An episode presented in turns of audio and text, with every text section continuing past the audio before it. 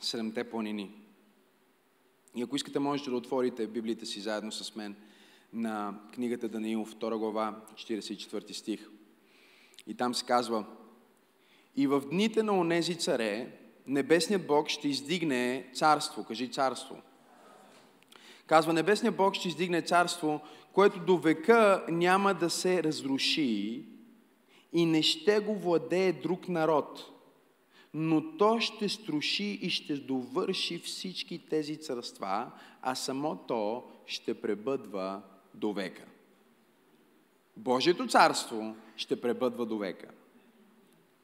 От момента на възстановяване на Божието царство до момента на пълно установяване на Божието царство няма да има момент на прекъсване на Божието царство. И това е много важно, защото има много християни, които вярват погрешно, че има някакъв момент, в който Святия Дух няма да е на земята, има някакъв момент, в който едва ли не някаква човешка фигура в лицето на антихрист, лъжепророк или къвто и да е змей, ще контролира напълно земята. Нека да ви кажа това, което Библията казва и това, което тук що прочетохме. Никога, никога, искам да го чуете, никога дявола няма да може да спре Божието царство. Божието Слово е ясно и категорично, че на разширяването на Неговото царство няма да има край. Няма да има стоп. И разбира се, ако ние погледнем този пасаж в контекст, ние разбираме, че всъщност Данаил а, тълкува не свое видение, а видение на царя. А, невярващ езически управител. Данаил е един от неговите съветници, един от а, министрите, в, а, в неговото а, правителство, ако така мога да се израза. И, и този цар има, има сън. И в този сън той вижда един огромен образ. Този образ е като статуя, изградена от различни метали. И можете да прегледате тия пасажи в къщи, защото нямаме време да четем всичко, но има злато, има сребро, има бронз, има желязо също. И всички тези метали на тази статуя представляват различни исторически империи, различни исторически царства, като в финала на статуята, краката на статуята са метал и пръстите вече е метал смесен с а, пръст, с кал.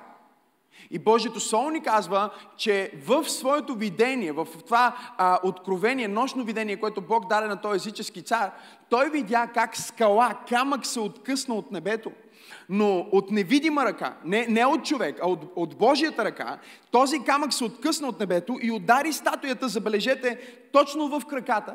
И когато удари статуята в краката, тя се разпръсна, нямаше следа от нея, а самия камък, който разби статуята, започна да нараства, да нараства, да нараства, докато се превърна в планината на Всевишния Бог и изпълни цялата земя. И сега а, Даниил тълкува този сън, това откровение и казва, това, което ти си видял, е настоящето и бъдещето на всички земни империи. Гръцка империя, Римска империя, всички империи, които ти си видял. Във времето на тази Римска империя, ще бъде откъснат камък от небето, краягълния камък, Исус Христос. Той ще се роди точно в това време. Тук ли сте? Той се роди точно в това поколение, той ще удари точно в този исторически момент. Затова отиваме напред в Галатяни, където се казва, когато се изпълни времето, Бог изпрати своя син. Христос беше освободен като камък от небето. Краягълния камък, около който се съгражда цялата църква. Тук ли сте? Удари земните царства и от деня, в който Христос, Исус се роди на тази земя, Божието царство е между нас. Божието царство е между нас и също така Божието царство има да дойде. Тук ли сте? Божие, кажи, Божието царство е между нас. Кажи, Божието царство има да дойде. Това е мистерията, която много християни и дори много проповедници не разбират и това ги води в а, неправилно тълкуване на писанията, защото те се опитват да разберат Библията през прекалено тясна рамка на един вид тълкуване или на, едно, на една богословска система. Било завети или а, диспенсаци, диспенсации а, или каквото и да е богословие, което използват, каквато и да е богословска система, която може да се използва за тълкуване на Библията, само една система не е достатъчна, защото всяка система има така наречените пролуки и противоречия. Тук ли сте? И тези пролуки и противоречия и неразбирания могат да се разкрият само ако ние имаме разбиране за Божието царство. Защото Божието царство е най-добрият начин да разбираме Божията работа и Божието съществуване, Божието присъствие, въобще Бог самия, а, като, като, като откровение се проявява най-добре в царството. Следвате ли ме? Например, наскоро един а, човек а, ми показваше за, за един проповедник – който а, проповядва за това а, откъде започва Новия Завет. Къде започва Новия Завет? Някой може да ми каже? Къде започва Новия Завет? Говорете ми. Къде започва? Окей, okay, Евангелията. Някой друг? Къде започва Новия Завет? А, от. Къде започва Новия Завет? Някой друг, който не беше? Къде започва Новия Завет? Някой казва кръста, възкресението, окей. Okay. И то проповедник говореше точно за това, че всъщност Новия Завет започва официално а, от кръста, възкресението а, на Господ Исус Христос. Обаче, ако го разглеждаме по този начин, а, използвайки тая рамка да тълкуваме писанията през завети, и то много ограничено, тогава това означава, че всички думи, които Исус проповядва до кръста, са в Стария завет. Тук ли сте? И ако всички тези думи са в Стария завет, тогава нищо от това, което Исус говори в Новия Завет, не искам да ви обърквам, но искам да разберете, а, всъщност тогава не е валидно за нас, защото ние сме в Новия Завет. Разбирате ли? И много хора изпадат в такива а, догматични противоречия, тъй като те се опитват да разбират начина по който Бог работи на земята, чрез една много малка рамка, през една, а, а, през една изключително много малка дограма. Тук ли сте? Те се опитват да видят божествени хоризонти през някаква е такава дограма. Няма как през такава рамка ти да видиш това, което Бог казва.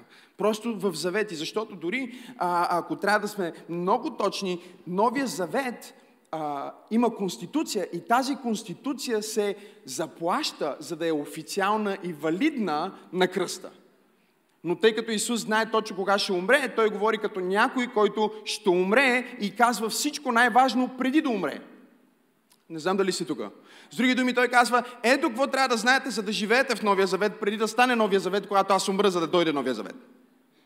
Но това пак е несъвършено разбиране, защото ако ние влезем в Божието царство, всичко става елементарно. Исус Христос каза, от дните на Йоанн Кръстител, Божието царство е между вас и тези, които го грабват, го вземат на сила. С други думи, ако ние имаме царствена перспектива, ние разбираме, че от момента в който Бог стана човек в лицето на Исус Христос и, и, и Мария се намери бременна с Бога, царството се върна на земята. С завръщането на царя се завръща царството. Тук ли сте хора?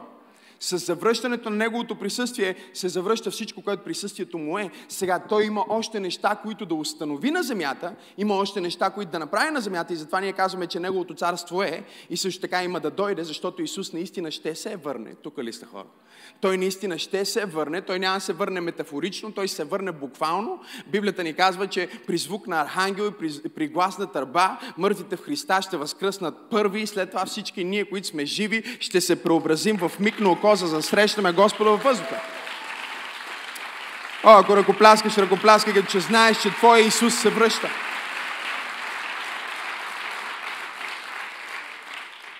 Той със сигурност ще се върне и когато той се върне, това ще бъде вече пълното установяване на Божието царство. Но Божието царство е идването на Исус Христос, камъка, който се откъсва от небето, удря всички земни царства и започва да се разширява, докато се превръща в планината на Всевишния Бог, докато всяко племе, всеки народ, всяка раса, всеки език, на всяко място на планетата Земя има коляно, което се прекланя и език, който изповядва, че Исус Христос е Господ. Аз се опитвам да проповядвам това нещо. Казах, че Исус Христос е Господ.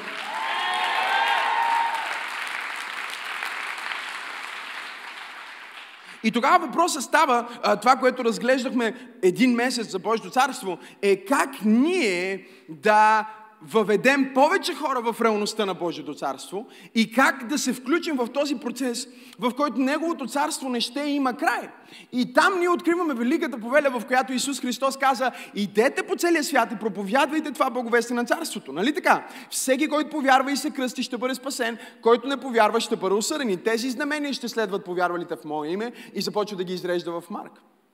И същевременно обаче ние имаме проповядването на благовестието по много места на земята, ние имаме много вярващи на планетата Земя, днес повече от всякога, и въпреки, че ние имаме повече вярващи като количество, качеството на живота на цялата Земя не се е подобрило. Ние имаме повече вярващи, но имаме и повече аборти. Тук ли сте хора?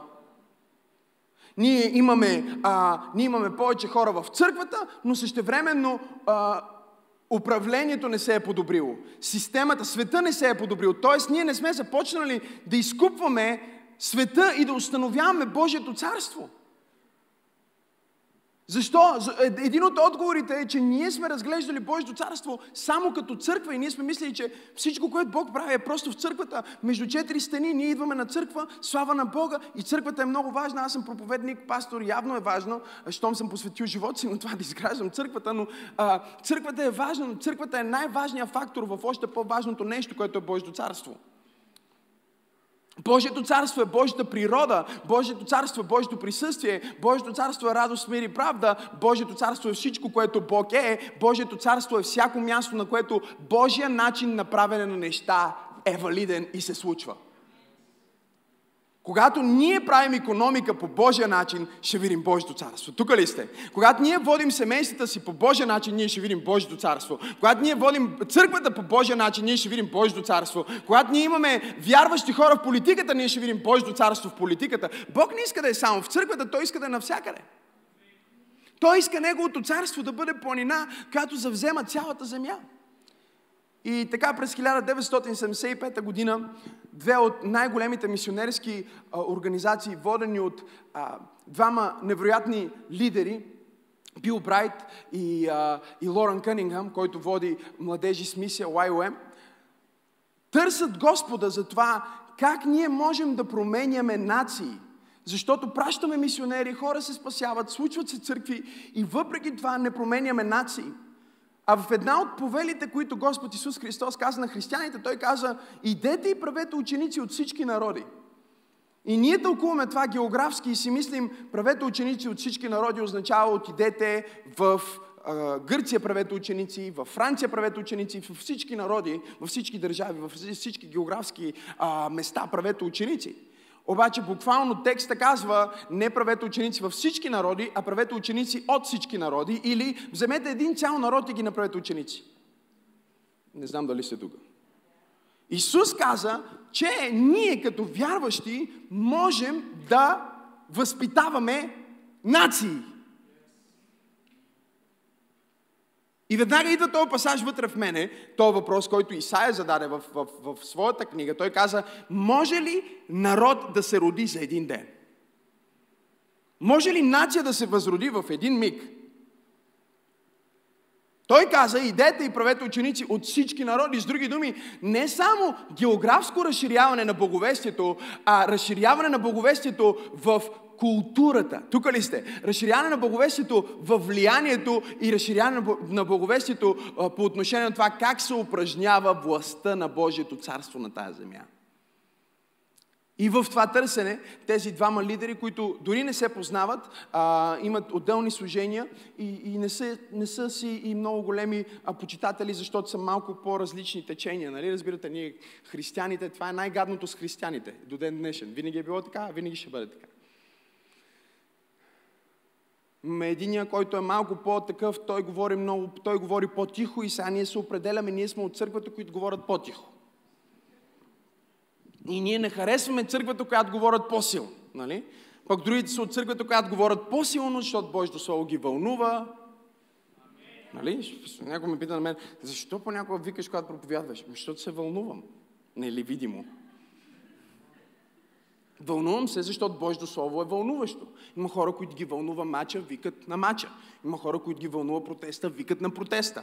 Има хора, които ги вълнува филма, викат на филма. Не го убивай, не го такова. Има хора, които ги вълнуват. Няко, всеки го вълнува, някой го вълнува а, високия адреналин, скача примерно с парашют и вика. Що? Що се вълнува?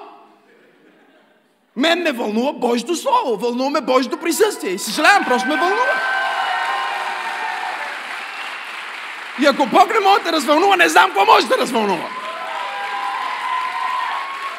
Обаче, от друга страна, аз разбирам, че има хора, които те са по-спокойни. Те не искат да се вълнуват. Или те се вълнуват вътрешно. Не, бе, има такива хора. Те просто се вълнуват вътрешно. Отвътре. Отвън? Отвътре? Обаче ти не го знаеш, е отвътре.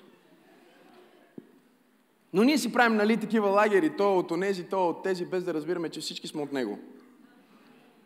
Благодаря за това, амин. Всички сме от Него. Okay? Той реши да създаде един Максим Асенов, малко по-такъв, реши да създаде един друг, малко по-такъв. Той, той ги прави, за да му е интересно на него и да му е разнообразно на него и да му свършат неговата воля. Въобще не го касае кой, къде, кой, какво ще... Ръкопляскай, че вярваш, че Бог те е направил уникален с причина. Чуй, ти не си уникален случайно, ти си уникален с причина. И без значение, тия двамата проповедници не се познават, сигурно и не искат да се познават. Обаче, какво става? Основният спонсор на двете служения е един и същ, един богат бизнесмен.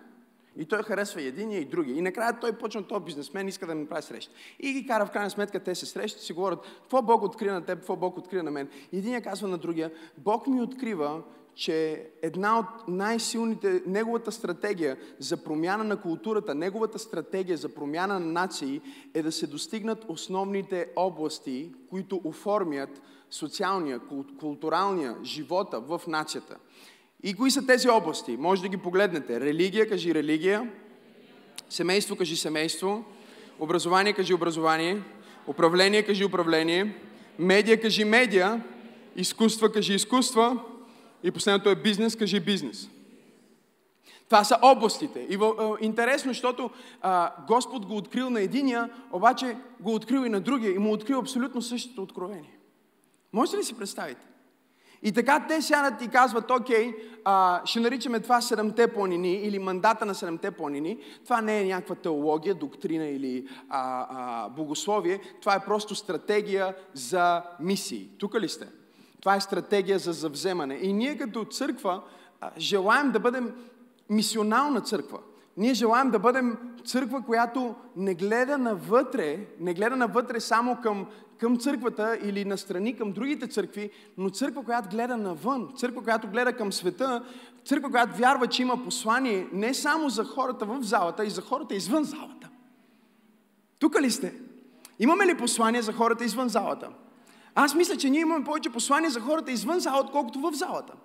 Но проблема на религията и на много от а, проповядването и менталитет на християните днес е, че те си мислят, че ако те искат, ако аз искам да служа на Бог, например, и съм християнин, значи аз трябва да стана пастор, за да служа на Бог. Или трябва да стана певец, за да служи на Бог в църквата. Или трябва да стана а, не, нещо в църквата, да работя на пълно работно време в църквата, за да бъда служител на Бог. Те не осъзнават, че без значение дали си в църквата или извън църквата, където Бог те е изпратил, ти всъщност имаш амвон. Насякъде, където ти ще имаш амвон. Ако си лидер а, на, на, на, на цяла корпорация, имаш амвон. Ако си бизнесмен, ти имаш амвон. Ако си певец, се занимаваш с музика, имаш амвон. Твоята професия е твоя амвон. И тук не говориме просто за амвон, в който ти а, проповядваш смисъл по представяш си, сега някой чува това, взима го буквално, качва се в таксито и таксито вместо такова за измерване колко пари има един малък амвон една библия отгоре. И ти сядаш и, и, и таксито пита къде искаш да кажа, банишо ръка бъде 11. Добре, отвори притчи 11 глава. Сега почваш да проповядваш. Не говориме за амвон в смисъла на проповядване с думи. Един от най-великите а, теолози на всички времена казва а, проповядвай навсякъде по всяко време и ако се налага, използвай думи. Защото много християни има, които проповядват с думи, и със същите думи, с които проповядват на хората и ги канат на църква, със същите думи след това същите хора, на които са проповядвали, ги чуват как говорят против някоя друга църква. Мога ли да проповядвам? Същите думи, с които те им боговестват, за да ги поканят към един Бог на любовта, същата уста, с която говорят за любов, изведнъж ги чуват как говорят омраза. Това е най-големия парадокс за мен понякога, когато срещам християни. Как един християнин може въобще да казва, че е християнин и да говори омраза, и да бъде в омраза? И тук не говорим за омраза срещу делата на дявола, защото Библията казва, че истинската любов към Бог е да мрази зло да мразиш дявола. Това е окей. Okay. Но ние не говорим за тази омраза. Ние говорим за това да мразят другата църква или да мразят то пастор, или да се състезават с то християни, или да не харесват то проповедник, или да коментират другия проповедник. Тоест, те проповядват с устата си, проповядват през амвона си много негативни неща за християнството и просто така става, че хората не се интересуват от това, което им казваш, а ги интересува това, което правиш. Тук ли сте хора? Тоест, когато ти отидеш на работа, ти не проповядваш просто с устата ти. Ти си мисионер, който проповядва с действията си. Ти проповядваш с усмивката си. Ти проповядваш с прегръдката си. Ти проповядваш с това, че си позитивен. Нека кажа това. Ти проповядваш, защото идваш по-рано и си тръгваш по-късно, а не защото идваш по-късно и си тръгваш по-рано. Ти проповядваш с всяко твое действие. Защо? Защото ти носиш културата на Божието царство вътре в теб. И ние обаче сме си направили нашия лагер тук, в планината на религията или църквата, и, и всички сме си в църквата и е много хубаво в църквата, и ние разглеждаме служителите на Бог като пастори, служители, проповедници, а другите, които са в църквата, ги наричаме миряни. Но аз съм дошъл да проповядвам, че това е лъжа от дъното на ада. Ти не си мирянин, ти си, мири, ти, ти си мисионер. И двете започват с М, но са много различни. Ти не си просто някой, който трябва да стои, да топли седалката. Ти си някой, който Бог иска да изпълни с неговата сила, за да завземе всяка планина, за да завземе всяка област на влияние. Имаме нужда от проповедници в семейството. Ние имаме нужда от проповедници в образованието. В някои от щатите в Америка, където са най-големите църкви, имат хиляди, по 30 хиляди човека в църквата, но те не определят какво учат децата в училище. Те нямат влияние да вземат решения, които влияят на културата и на бъдещето на поколенията. Но Бог иска поколенията. Бог иска бъдещето. Бог иска да бъде във всяка сфера. Той иска Неговото присъствие да пропие от махалата до палата. Той иска Неговото присъствие да пропие Белия дом. Той иска Неговото присъствие да пропие парламента. Той иска Неговото присъствие да пропие президентството. Той иска Неговото присъствие да бъде в радиото. Той иска Неговото присъствие да бъде в песен. Той иска Неговото присъствие да бъде в книга. Той иска Неговото присъствие да бъде в танц. Той иска всичко, което диша, да хвали Господ.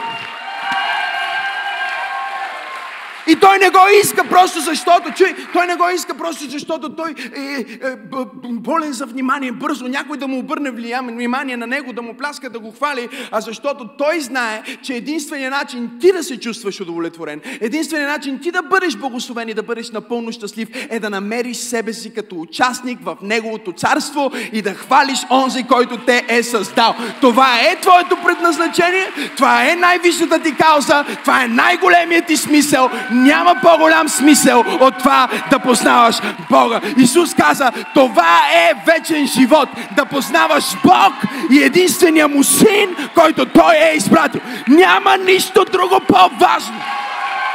Come on. Обаче това, което ние осъзнаваме и разбираме, че е важно, трябва да бъде предадено като ценности на света. Тоест, ние нямаме нужда просто от съживление, защото го имаме в тази църква. Имаме нужда от реформация. Обществото ни има нужда от реформация. Тук ли сте хора? Музиката има нужда от ренесанс. Всичко има нужда от реформация, защото, вижте, докато съживлението пробужда църквата, съживява църквата, разтърсва църквата, напомня някакво ново откровение, хора се изцеляват или някакви други белези, всяко съживление си има някакви хубави проявления, реформацията отива по-далеч и тя влияе на начина по който хората живеят всеки ден. Колко е силна християнската култура, колко силно е попил християнството области на обществото. Отиваш в християнска държава, обикновено поздраве, здравей. Бъди здрав. Виж какво става. Казваш, тръгваш си, казваш, с Богом. Тук ли сте? Дори на английски. Goodbye. Goodbye. Goodbye you. Бог с теб. С Богом, Бог с теб. С Бога. Разбираш? Атеистът те поглежда, виж, понеже е в християнска държава. Понеже християнството е пропило ценностно. Разбирате ли ме? Културата, която толкова силно, толкова много елементи се опитват да ни откраднат това наследство. Толкова е пропило, че дори атеиста казва с Богом. Но той е атеист, обаче и той казва с Богом. Атеистът ти казва, бъди с Бог. Защо? Защото е имало реформация, защото е имало хора на места, които са вземали решения, които са определили кое е правилно и кое е неправилно, които са били изпълнени с Божия дух и с Божията сила. И Бог ме е изпратил да проповядам на някой в църква пробуждане, че ти си призован да излезнеш с Божия дух и Божията сила и да пенетрираш в света. О, ако ръкопляскаш, ръкопляскай, като че наистина вярваш. Още не съм свършил. Ръкопляскай, като че наистина вярваш. Кажи реформация. Реформация не влияе само на, чуйте, на църквата и на духовния живот. Реформация влияе на социалния живот. Влияе на начина по който пазаруваме. Каква сила имат медиите? Една новина, бум, магазините празни.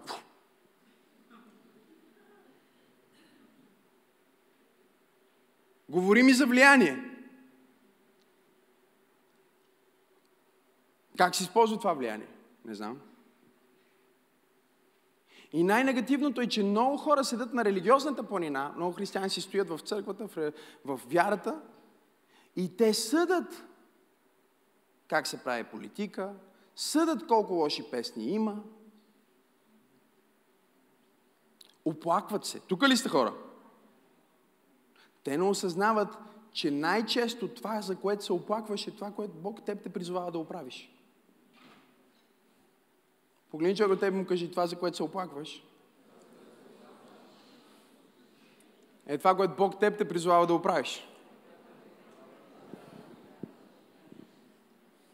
Но понякога тая роля, в която ти отиваш да го оправиш, чуй, тая роля, в която ти отиваш да послужиш, не е ролята, която ти си представяш. Не става дума за тебе. Тук Даниил не си тълкува своята мечта, той не си тълкува своята визия, той тълкува визията на някой друг, той се реализира като политическа фигура в една от най-ужасните диспенсации, в един от най-страшните и демонични моменти в историята на човечеството и той е там, до този обладан от демони лидер.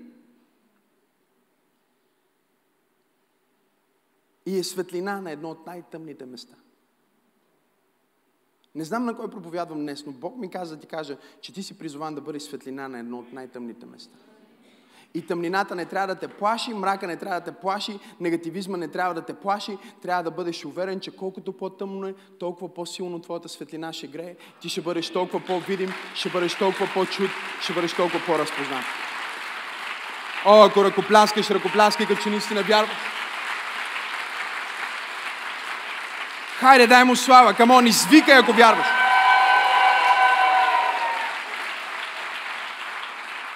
И ние имаме толкова много примери за такива мисионери в Библията. Имаме Йосиф, тук ли сте? Имаме Данаил, в Новия Завет имаме Павел, който знаеше как да инфилтрира дадена среда. Цялата цел на Павел, чуйте, той започна безброй църкви, отиде на безброй места. Половината ги започна, защото го гониха от едно място на друго, а той искаше да отиде и да проповядва на императора. Неговата цел беше да стигне до Рим и да проповядва на човека, който взема решение и той човек да се обърне към Христос.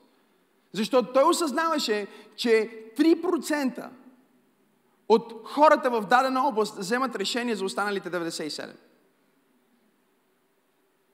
И ако ние ще променяме начина по който се прави, каквото и да е, ние ще трябва да влезнем в областта и с Божието помазание, с Божията сила, с Божията мъдрост, с Божия дух да се изкачим до върха на планината. Имам ли хора в църква пробуждане, които казват, Боже, благодаря, че ти ще ме качиш на върха на планината. Аз няма да бъда в подножието, аз ще бъда на върха. Камон, хора!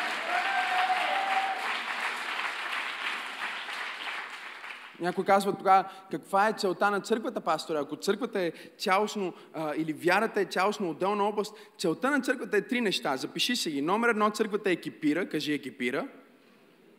Това е много важно. Какво правя в момента? Аз те екипирам. Аз те екипирам с правилното вярване, екипирам те с правилните мисли, екипирам те с правилната идеология, защото много, вижте, аз съм си мислил, че това е, служението е само нали, ако искаш да си служител, означава, че си служител в църквата. Ти не можеш да бъдеш, ма ти можеш да бъдеш служител в бизнеса. И нещо повече, ти можеш да достигнеш хора в тази среда, които пастора ти никога да не може да достигне. Ти можеш да проповядваш на хора. Аз, аз имам такива хора, на които някои от тях идват на църква, други от тях не чак толкова редовно, но има хора, на които аз им проповядвам, им служа, които проповядват на хора, на които аз никога не бих могъл да проповядвам и да служа. Просто защото те са точно в тази област. Но те отиват със същия дух, със същото послание и със същото помазание. И Бог те е облякал в специфична дреха, Той ти е дал специфични дарби, специфични таланти, специфично влияние, специфично място, на което работиш, специфично място, на което да се реализираш. Твоята работа не е просто мястото, от което ти изкарваш твоята прехрана. Твоята работа е твоето мисионерско поле, на което Бог е допуснал да бъдеш. Ако ти работиш за твоята прехрана, ти не разбираш християнството напълно. Християните не работят за прехрана, защото ако става дума за прехрана, Бог може да ни прати прехрана. Има ли хора, които вярват в Бог? Но Той не ни праща прехрана по този начин, за да може да отидем да работим за прехрана, защото ние не работим за прехрана, а отиваме там, защото тези хора, за които работим, имат нужда от нас. Разбирате ли? Цария има нужда от Данаил.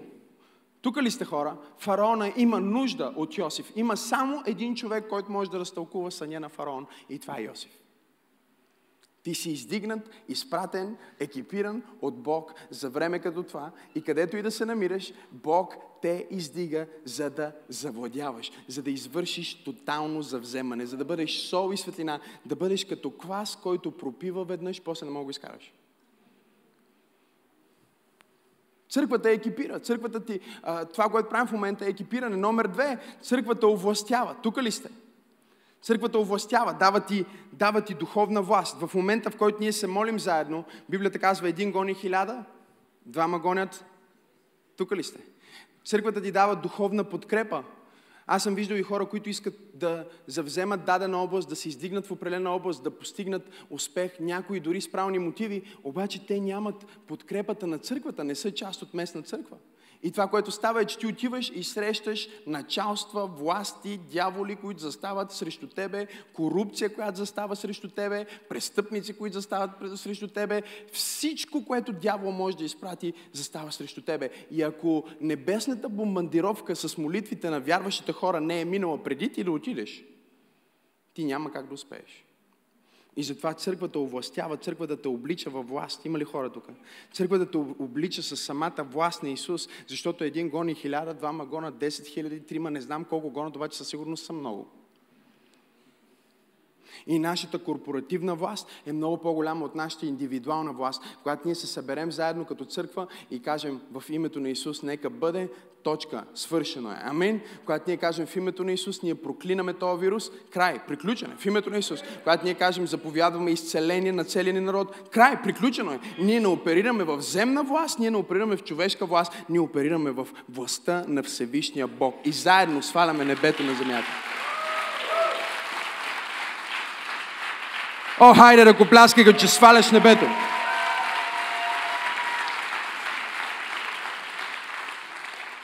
И номер три, свършвам с това. Номер три, църквата изпраща. Кажи изпраща. И тук е един от проблемите на църквата през годините, че ние, някои църкви даже екипират и овластяват, има и такива, които правят само едно, не и трите. Но дори и най-добрите църкви, много от тях, те екипират и овластяват, но така и не успяват да стигнат до момента, в който изпращат.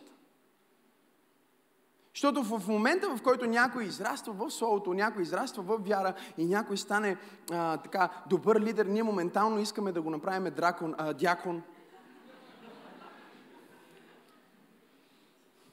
Тук ли сте хора? Ти не искаш, някой, някой а, има някакъв талант и супер и ти веднага кажеш, а, ето, тук сега ти ще работиш за Бог в църквата. Може този човек призива му да не е да е служител в църквата, може призива му да е служител в медиите. И тъй като ние сме се концентрирали на едно и също място, вижте какво става. Има, в много църкви даже има състезание. Кой ще вземе амвона?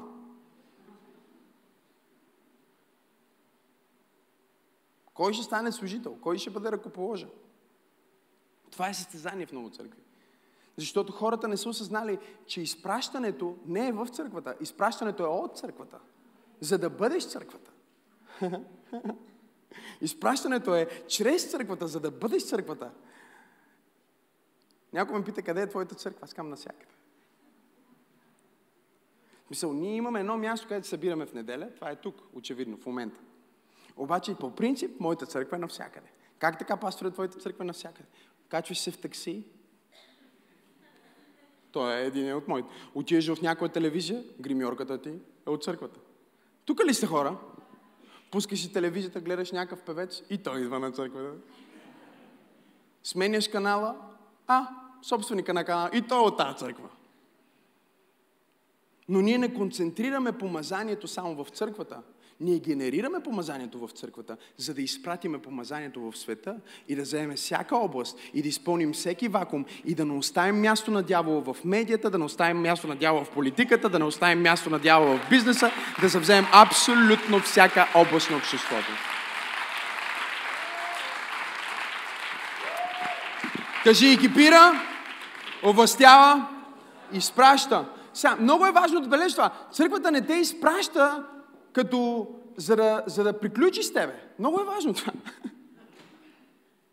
Църквата те изпраща, за да се върнеш, не за да изчезнеш. Много е важно.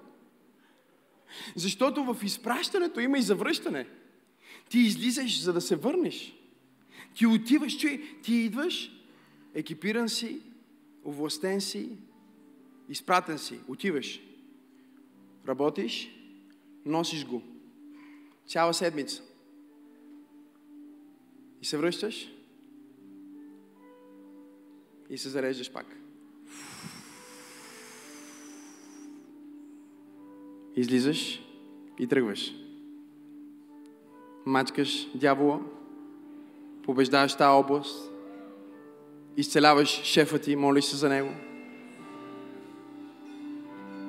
Кръщаваш във вода колегата ти. А, питаман леко се измориш, паркираш, пак си тук. И се изпълваш отново. Тук ли сте хора? И се екипираш и се... Чуй, без значение колко, колко си а, квалифициран всеки един от нас в Божието присъствие и в служението и в призванието си има нужда от преквалифициране. Какво е неделя? Всяка неделя е преквалифициране.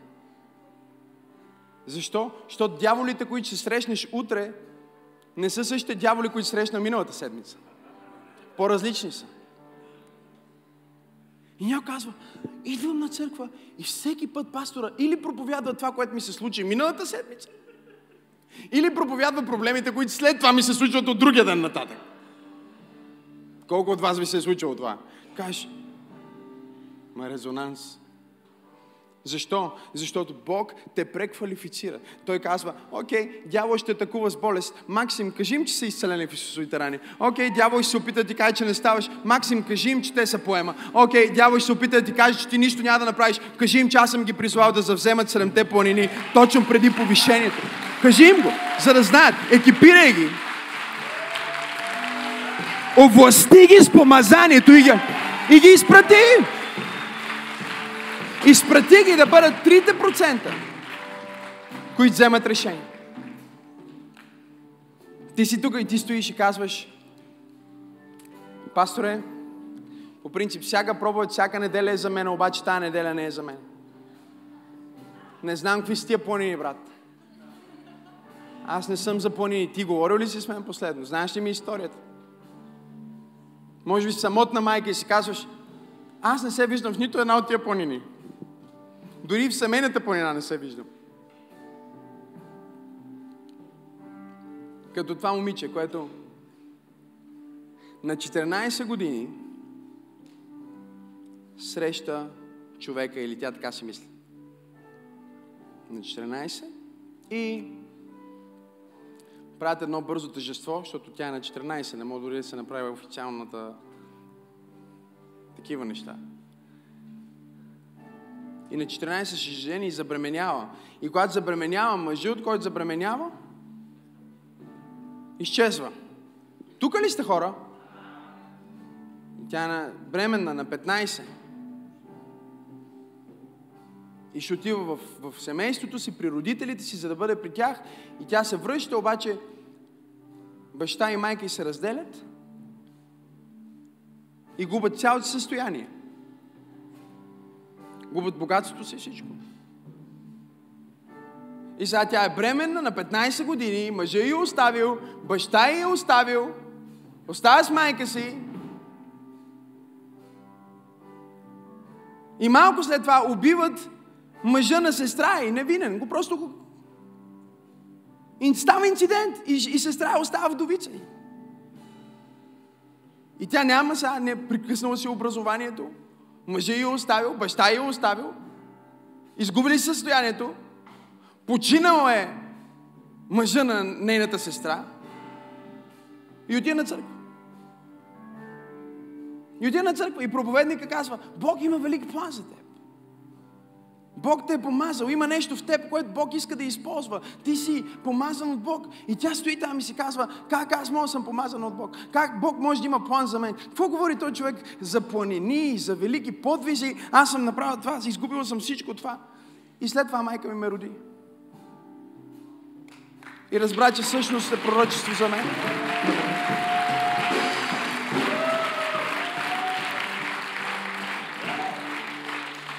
И може би ти си тук на това място и ти си кажеш, пасторе, ти не знаеш канавката, в която съм, ти не знаеш проблема, в който съм, не знаеш нивото, в който съм, а ми говориш, че Бог иска да ме издигне до върха на планината. Чуй, аз ти го казвам не според това, което виждам в естественото, а според това, което виждам с очите на духа. И аз те виждам в духа на върха на планината. Не чрез сила, не чрез мощ, а е чрез духа на Всевишния Бог вътре в теб. Дай му слава, ако вярваш в духа.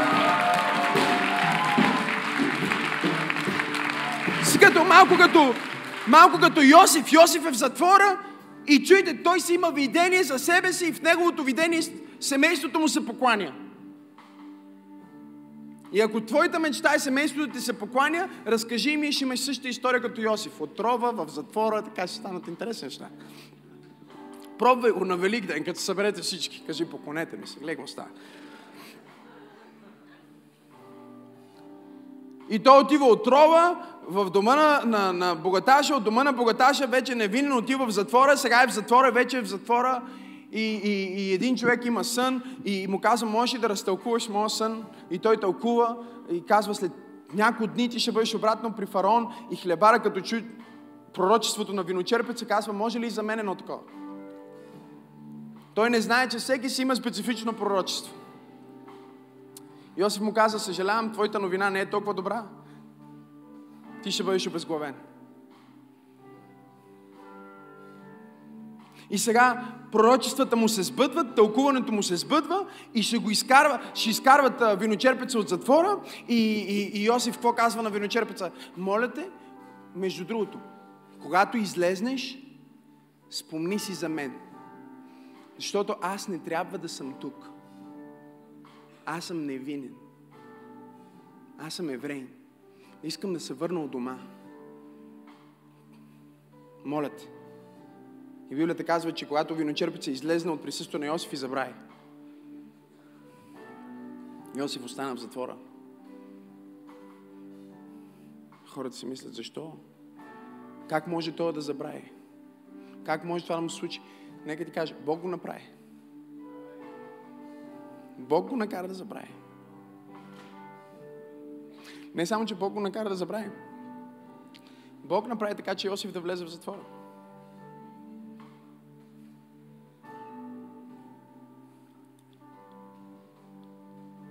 Повечето проповедници не смеят да говорят така. Те казват, знаете ли как казват повечето пастори? Бог допуска. Ако Бог го е допуснал, той знае какво ще направи. Нека да ти кажа това, което аз виждам в Библията. Понякога Бог допуска, но много често не просто допуска, Той го планира. Той планира ти да бъдеш в рова. Той планира ти да минеш през затвора. Той планира някои от тия неща ти се случат. Защото докато ти виждаш това като проблем, Бог го вижда като екипировка. Докато ти го виждаш като затвор, Той го вижда като подготовка. Защото представете си за момент, искам си представите, забравете за Библията. Чуй това. Забрави за Библията. Представи си, че сега виночерпеца излиза и помни какво Йосиф му е казал. Отива при фараон и казва фараон. Между другото срещнах един евреин, той ме разтълкува съня ми и моля те освободи го. И фараон казва, супер, нека го пуснем. И Йосиф излиза и отива. И какво прави? Отива си вкъщи. Баща му го вижда и казва, ти си жив, как така? Еми дълга история. Твоите синове искаха да му убият, не ме убиха. Страхотно семейно събрание. И какво става след 7 години? Всички умират. Египет умира. Йосиф умира. Целият свят умира. От глад. Бог задържа Йосиф в затвора. Бог го вкара в затвора и го държа в затвора, защото Йосиф не трябваше да спаси само своята кожа и да спаси своето семейство и да си бъде просто в църквата. Йосиф трябваше да бъде изкупителя на века. Не знам на кой проповядвам, но Бог ме изпрати да ти кажа, че ти си изкупителя на твоето семейство. Ти си изкупителя на тая област от обществото. Бог те е помазал с помазание да бъдеш цепнат панех, изкупителя на века. О, Боже мой! Нямаше как да бъде изкупителя, ако не беше останал в затвора. Той трябваше да остане в затвора. Така че спри да плачеш в затвора, спри да се оплакваш в затвора, благодари на Бог, ако минаваш пред затвора, защото затвора не е твоята дестинация, затвора е твоето училище, затвора е твоята екипировка, за да можеш да минеш отдолу в затвора до дясната страна на фараона. Камон, хора! Погледни че те му кажи, отиваш нагоре, кажи му, отиваш нагоре. Ма откъде знаеш, че отивам нагоре? Защото си долу. Горих с един човек, казвам, как си? И той казва, горе-долу. Викам, кое повече? И той вика, долу. Викам, слава на Бога. И той пребледня. И, и помисли, че не го разбрах, че не съм го чул. Вика, казах долу повече. Викам, да, да, слава на Бога. И той вече, той не му повярва, разбираш. И той казва, това е супер арогантен, гаден, мазен пастор, ще го застрелям. Влизам във Фейсбук и почвам да пиша, аз против тебе. I hate you!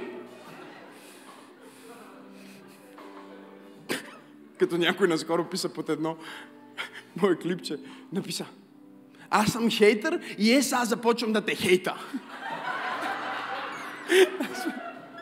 Сигурно 15 минути съм се смял без да спра. Вика, подготви се. О, Исусе. Прости им, те не знаят какво правят. Човека пребледня. Вика, защо казваш това? Викам, защото ако наистина си долу, има само една посока отдолу и тя е нагоре. И че физическите закони казват, че ако искаш да отидеш нагоре, трябва да тръгнеш нагоре. Но духовните закони казват, че за да отидеш нагоре, първо трябва да отидеш надолу.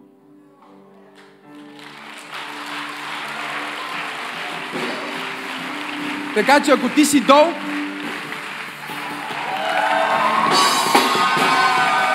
Подготви се за излитане. Камон, хора! Камон, викай като че проповядвам в църква пропуш. Не, няма на къде. Няма на къде повече.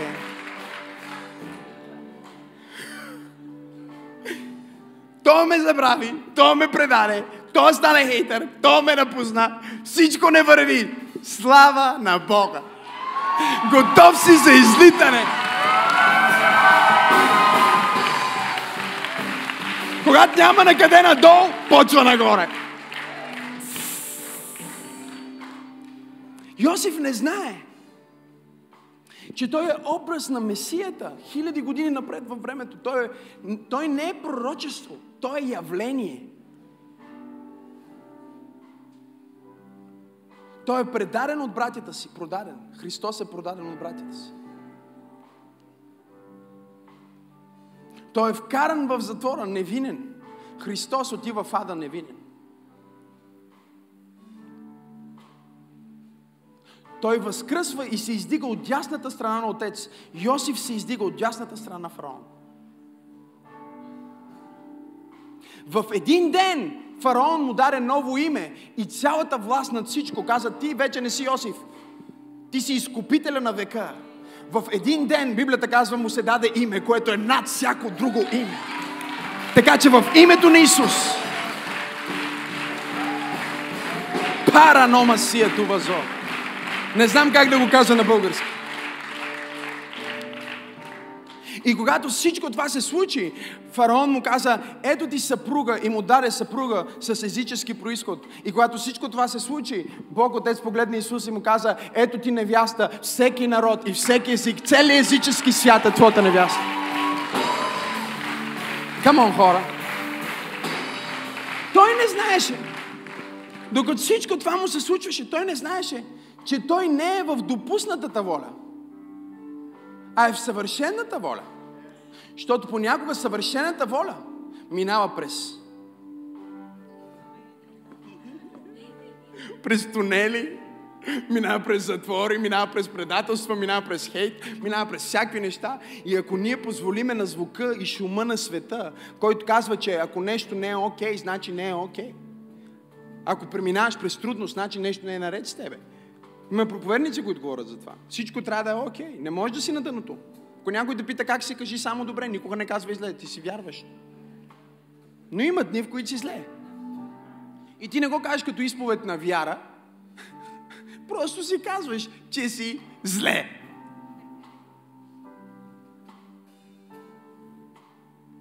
Бог не се страхува, когато ти кажеш, че си долу. Той знае точно къде си. Той не е забрал твоята локация, между другото. Не те е изгубил. Хъбълскоп не се, не се е объркал. Той те вижда. Много ясно. Знае на коя редица си тук. Не ме кара да ти пророкувам точно на кой стол си и какво ти е името, защото това е безсмислено. Трябва да си достатъчно зрял, за да знаеш, че това е вярно. Бог те познава по име, няма косъм, който пада от главата ти без Неговото знание. Той те е определил за величие и Той ще те издигне до върха на планината. И ако не го е направил за една, две, три, 30 години, Той може да го направи в един ден, с едно обаждане, с един човек, с едно писмо, с един СМС, с един текст, с един човек, с едно ръкостискане. Не знам на кой проповядвам днес, но Бог ме изпрати да ти кажа, че ти си на едно ръкостискане разстояние от най-големия пробив в целия ти живот. Подготви се, защото Бог е на път да те издигне на върха на планината. Дай му слава, ако вярваш!